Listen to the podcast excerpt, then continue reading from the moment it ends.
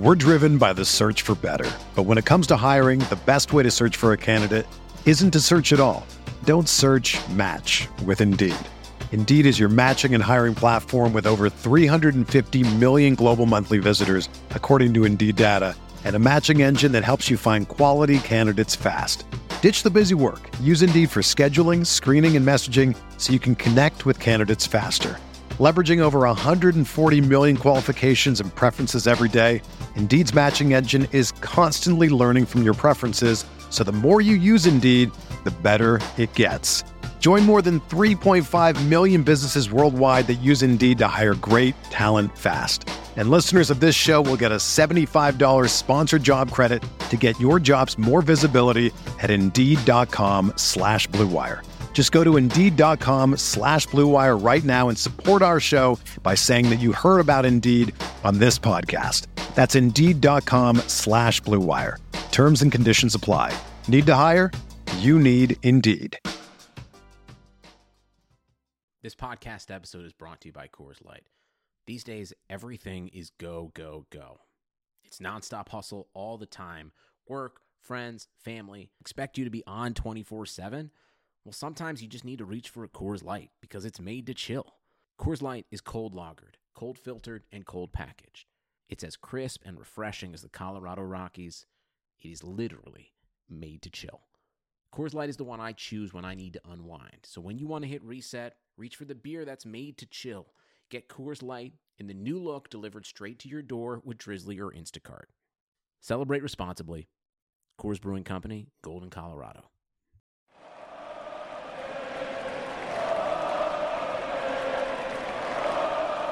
Welcome to the Brooklyn Buzz, ladies and gentlemen. Make sure you find us on Blog Talk Radio, subscribe to us on iTunes, and we do air on Dash Radio. With me, as always, the incomparable Nick Fay. How are we, Nicholas? I'm doing great, Jack. Ready to talk some Nets, and I'm pretty pumped Rick and Morty got extended for seventy episodes. Damn, seventy, I, I, when I saw that, I mean, it was a heck of a day. Brooklyn Nine-Nine gets cancelled, Hulu might be picking it up, and then Rick and Morty, it's...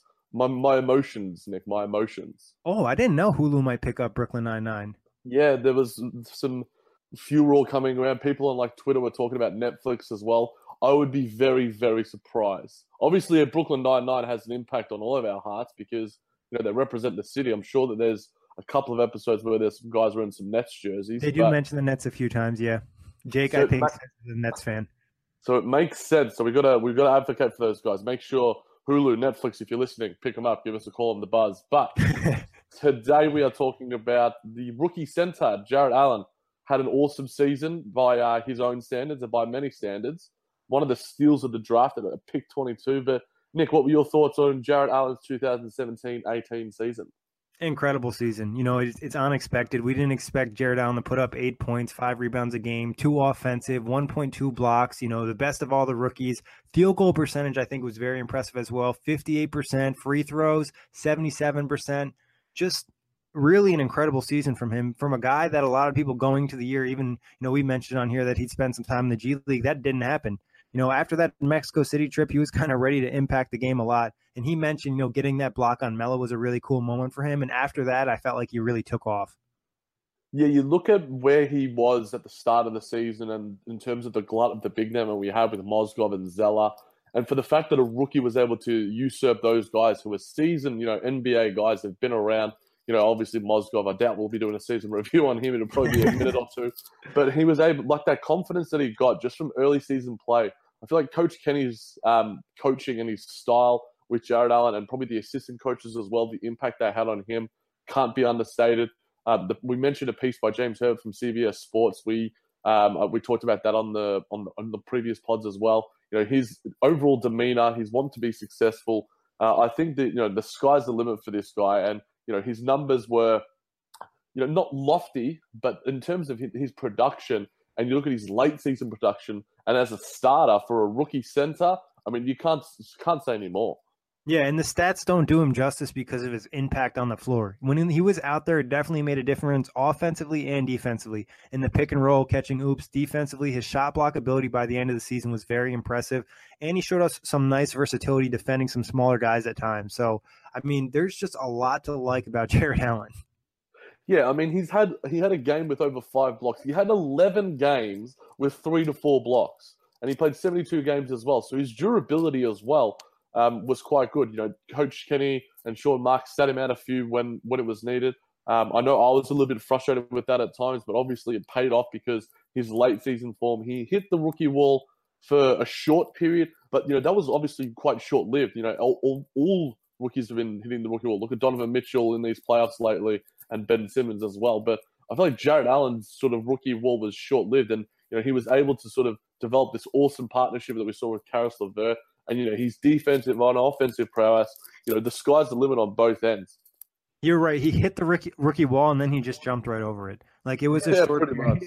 And it was fine. You know, it's not a big deal. And there's just, like you said, so much to like. The length, the wingspan, the height, the vertical, you know, the agility, his basketball I Q, and his mentality to want to be better. You know, his personality, too. I think there's just so much to like about him physically, mentally. There's just a lot to like about his game this first season. For you, what was the most impressive thing that you didn't expect going into the year? I think he's versatile at the free throw shooting and his versatility to do, to guard some smaller guys.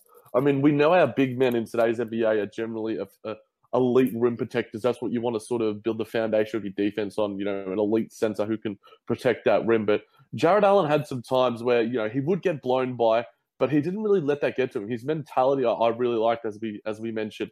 And, you know, his ability from the free throw line, I feel like, that's one thing. We didn't expect him to be anywhere near that seventy percent mark, seventy-seven percent mark, which is closer to the eighty percent mark.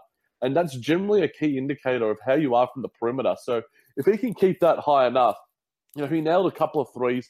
For me, that's not the important thing. I feel like that free throw percentage is going to be one thing that he's going to be, if he can maintain, you know, around a seventy percent mark, you know, he gets to the line using his frame, and as his maturation increases and improves, then it's going to be an absolutely awesome sight for Nets fans. And the two things you mentioned, you know, the free throw percentage and the versatility defensively, allow Kenny to play him later in the game sometimes. You know, you have a big like a Dwight Howard or an Andre Drummond. He improved, but still not a great free throw shooter. You can't really play them late because you're scared of that free throw game. A guy like Jarrett Allen's going to knock it down. In his rookie season, he improved a ton. I think going to next year, I wouldn't be surprised if he shot over eighty percent from the free throw line. You hinted at the three-pointers. We saw a couple this year, and I think that's something he developed because his jump shot does not look bad at all.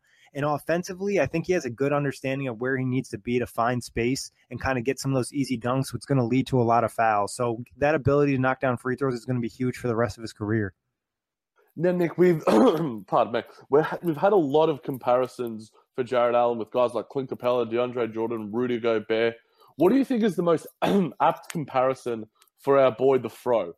I think Clint Capella. Like, Rudy Gobert is just a different type of animal, and I think he's longer and, you know, a better shot blocker and rim protector, but he can't get out on the perimeter, kind of like Jarrett Allen. We've seen Clint Capella in these playoffs get out there and defend some guards and really do a good job in that Utah series. He even picked up Donovan Mitchell a few times, so I think that's a comparison I really like. And offensively, he does some similar things to Capella, finds the, you know, the open space or the oops and the dunks. But I think there's also a little bit more potential offensively than the guys we mentioned because of that possibility to have a three-point shot, his footwork. You know, he, he's showed a couple of post moves, to, like I mentioned, the basics of his jump shot. Just I think he's a little farther ahead offensively than these guys were at this point in their career. Yeah, I think you certainly make a huge call in, in, in that sort of sense. Clint Capella has probably been the best center in these playoffs right now, and that's saying something for a guy like Rudy Gobert, who we believe will probably be the defensive player of the year. He was absolutely massive in that Utah Jazz series in, in his defense, as you mentioned. You know, his Clint Capella's free throw percentage, um, his for, for his career, forty-eight percent, and this year, fifty-six percent. So he's absolutely incrementally grown. Um, there's been some great pieces on E S P N about his growth and his development as a player.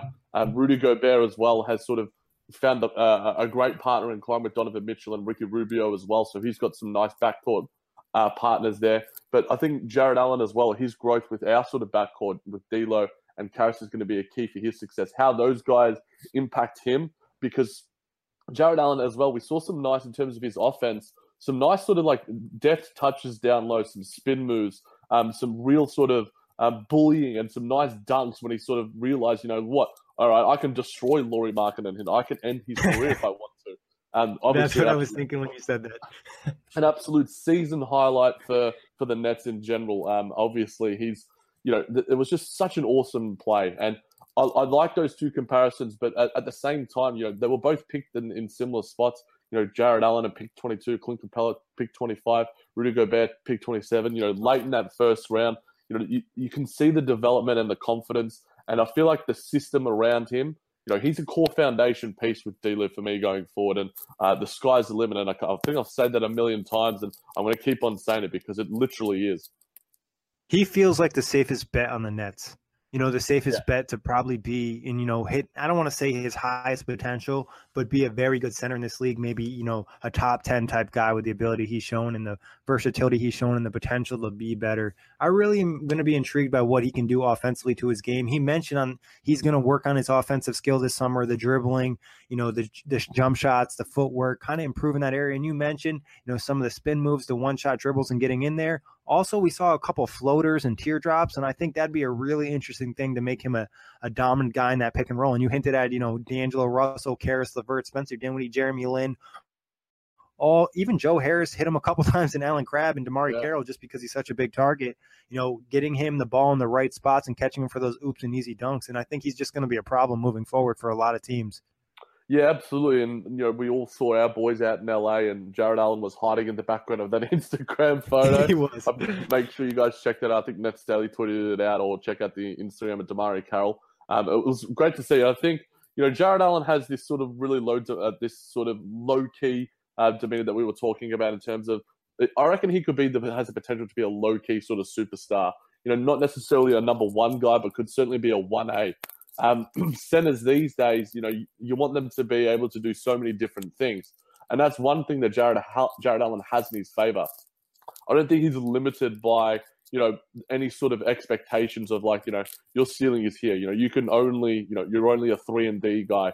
You can only shoot threes and you can only block the rim. No, you can, you can guard these, you know, um, wings. You can guard these guards. You know, we want you to sort of realize your potential and sort of grow. And I feel like the fact that there's, it's untapped potential is a lot more exciting than, say, for a guy like a Rudy Gobert, who is awesome and is probably going to be the best defensive center in the N B A for, for many years to come because he still has youth on his side. He's got that max contract behind him. But Jarrett Allen, in his first season, this is, unless injury was to befall him, and, you know, knock on wood that that's not going to happen, it's the, it's the least that we're going to see of him.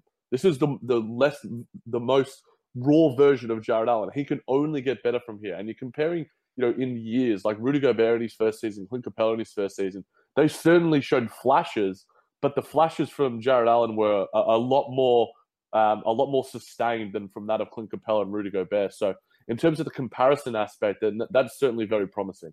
Yeah, and I think, you know, Jarrett Allen, this is probably maybe high, you know, high standards, but I think if he was on a playoff team right now, he'd be getting rotation minutes. Yep. Because I think he's just capable of at this point in his career. I mean, there's just so much to like about it, like you said, and the versatility offensively and defensively is going to be something. You know, we've been we've been really positive, but we do have to mention a few negatives. What do you think's been some of the issues for him in his first season? Yeah, we I think I, I had in my notes that, you know, he's got bodied a bit by the big guys, by the not necessarily like the big lumbering guys, but the big lumbering guys that had some N B A experience. Joel Embiid like got him good. Joel Embiid, um, Al Jefferson.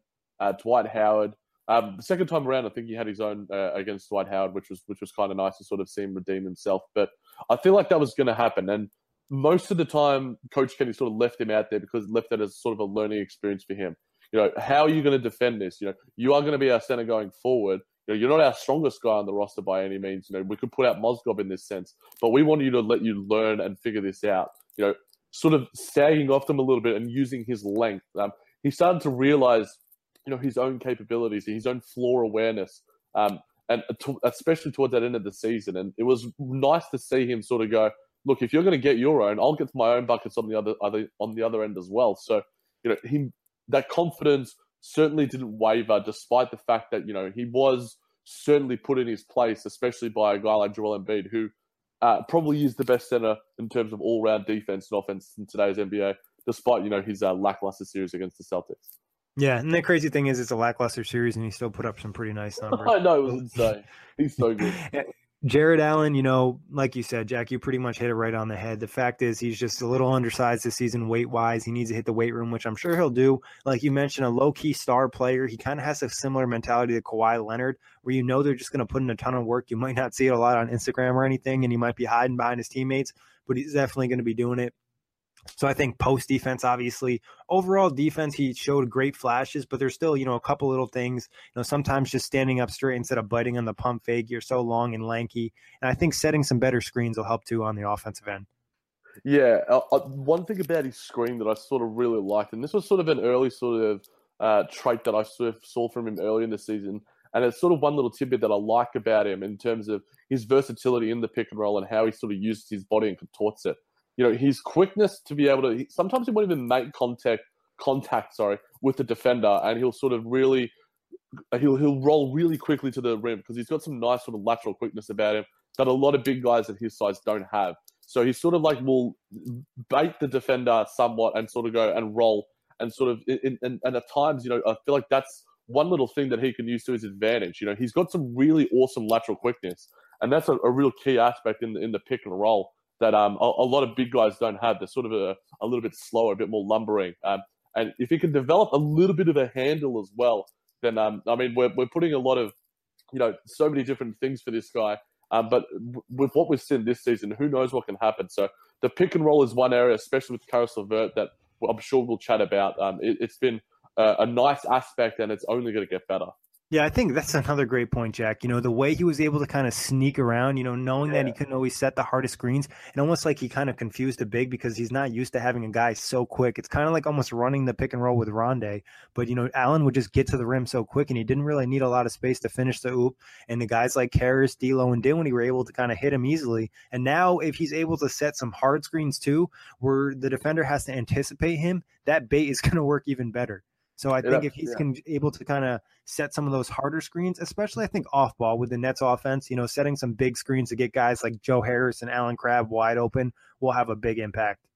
Yeah, absolutely. And I'm really excited to see, because obviously D'Lo is our foundation guy at, at, at the point guard, and obviously Jarrett Allen is our foundation at the center. You know, your two sort of key cornerstones there.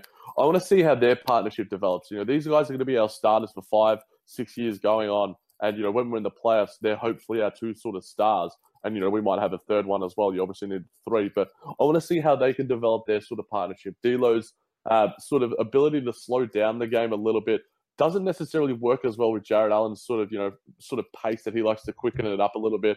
He reads Caris LeVert that little bit better. He's positioning. Um, they've got that sort of, you know, intangible sort of knowledge of each other's game. I want to see how um, D'Lo and him can develop a sort of relationship on and off court, because, you know, D'Lo's got that sort of swagger about him. Jarrett Allen, it's sort of like, you know, the odd couple somewhat, but you know, sometimes the, the, the biggest mismatches make the, the best on-court relationships, and I think it's going to come to fruition hopefully this season.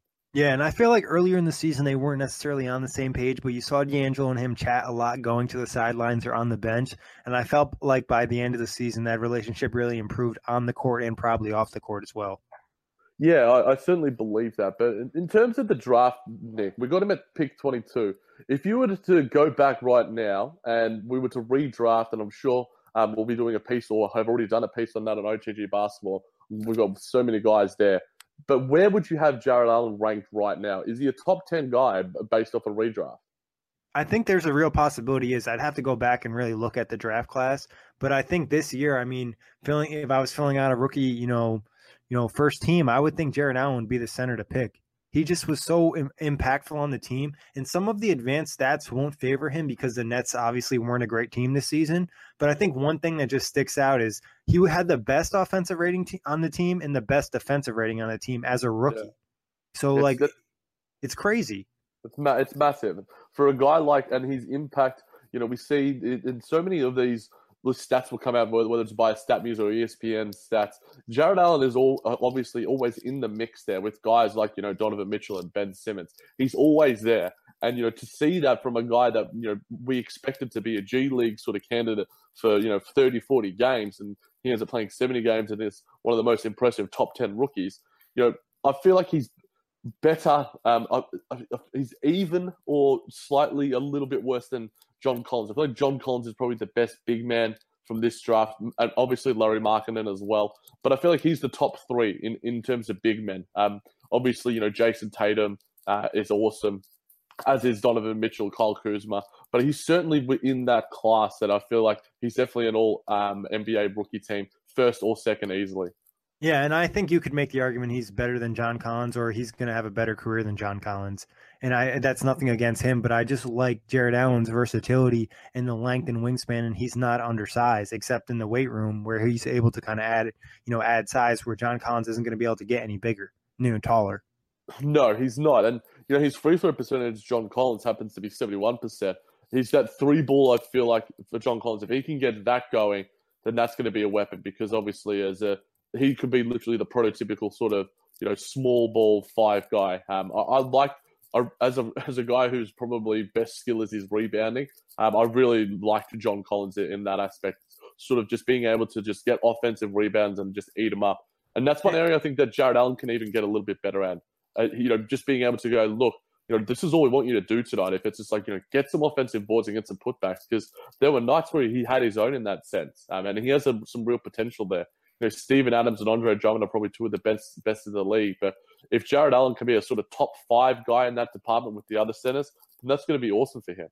Yeah, and offensive rebounds to a game as a rookie is pretty impressive. And I think, you know, maybe he doesn't even have to be one of the bruisers getting offensive rebounds. He could be more like a Tyson Chandler type where he's just tipping the ball out constantly and really is annoying. But he's so long and lanky and has a good vertical. That could be a skill that he really develops. Yeah, and um, term, in terms of where he goes from here, Nick, you know, what do you expect from Jarrett Allen next season? What do you expect those numbers to be? Or you do even care about those numbers? What's the, do you want to see that three ball dropper? Do you want to see him maintain the free throw percentage? Do you want to see his pick and roll partnership? Is it all of the above? Is it A, B, C, and D? Yeah, I think you, you know, it, it doesn't really matter with the numbers. I think we will see an improvement, though, because the minutes will probably pick up. I'd like to see him closer to ten rebounds because that's an area where the Nets struggle is rebounding. So having him kind of have a big impact on the boards would be huge. And he doesn't necessarily have to put up a ton of points. He could really get to twelve or fourteen. It's more about sucking the defense in when he does roll to the rim and kind of opening it up for shooters.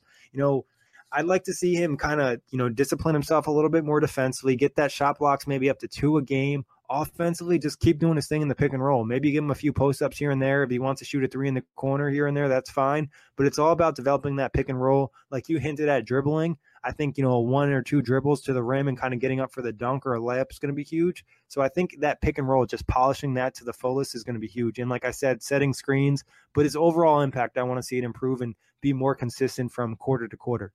Absolutely. Consistency and overall impact. Those are two, you know, very intangible things that I think Jarrett can have Uh, going forward. But guys, thanks for listening. Uh, let us know your thoughts at O T G Basketball on Twitter, at O T G Nick, at the J-Man J B T. Make sure you subscribe to us on iTunes, follow us on BlogTalkRadio. We're on Dash Radio too. So thanks for listening. And as always, Nick, been a pleasure. Thank you, Jack, and everybody. Enjoy the N B A playoffs. The Nets will be there soon enough. Yes. Sugar Ray Leonard, Roberto Duran, Marvelous Marvin Hagler, and Thomas Hearns. Legends, whose four-way rivalry defined one of the greatest eras in boxing history. Relive their decade of dominance in the new Showtime sports documentary, The Kings, a four-part series premiering Sunday, June sixth, only on Showtime. Everyone is talking about magnesium. It's all you hear about. But why? What do we know about magnesium? Well, magnesium is the number one mineral that seventy-five percent of Americans are deficient in. If you are a woman over thirty-five, magnesium will help you rediscover balance, energy, and vitality. Magnesium supports more than three hundred enzymatic reactions in your body, including those involved in hormonal balance. From functional medicine doctors to mental well-being and female hormone experts, we all know that magnesium is the one mineral to improve all aspects of well-being and health. But which one? Magnesium Breakthrough from Bioptimizers. The trusted choice recommended by leading experts with seven best-absorbed forms of magnesium to ensure your body receives the support it needs for overall well-being. Go to bioptimizers.com slash balance today and use code balance ten for ten percent off. Support your journey to wellness at B-I-O-P-T-I-M-I-Z-E-R-S dot com forward slash balance. Magnesium Breakthrough from Bioptimizers, your foundation to optimal health and vitality.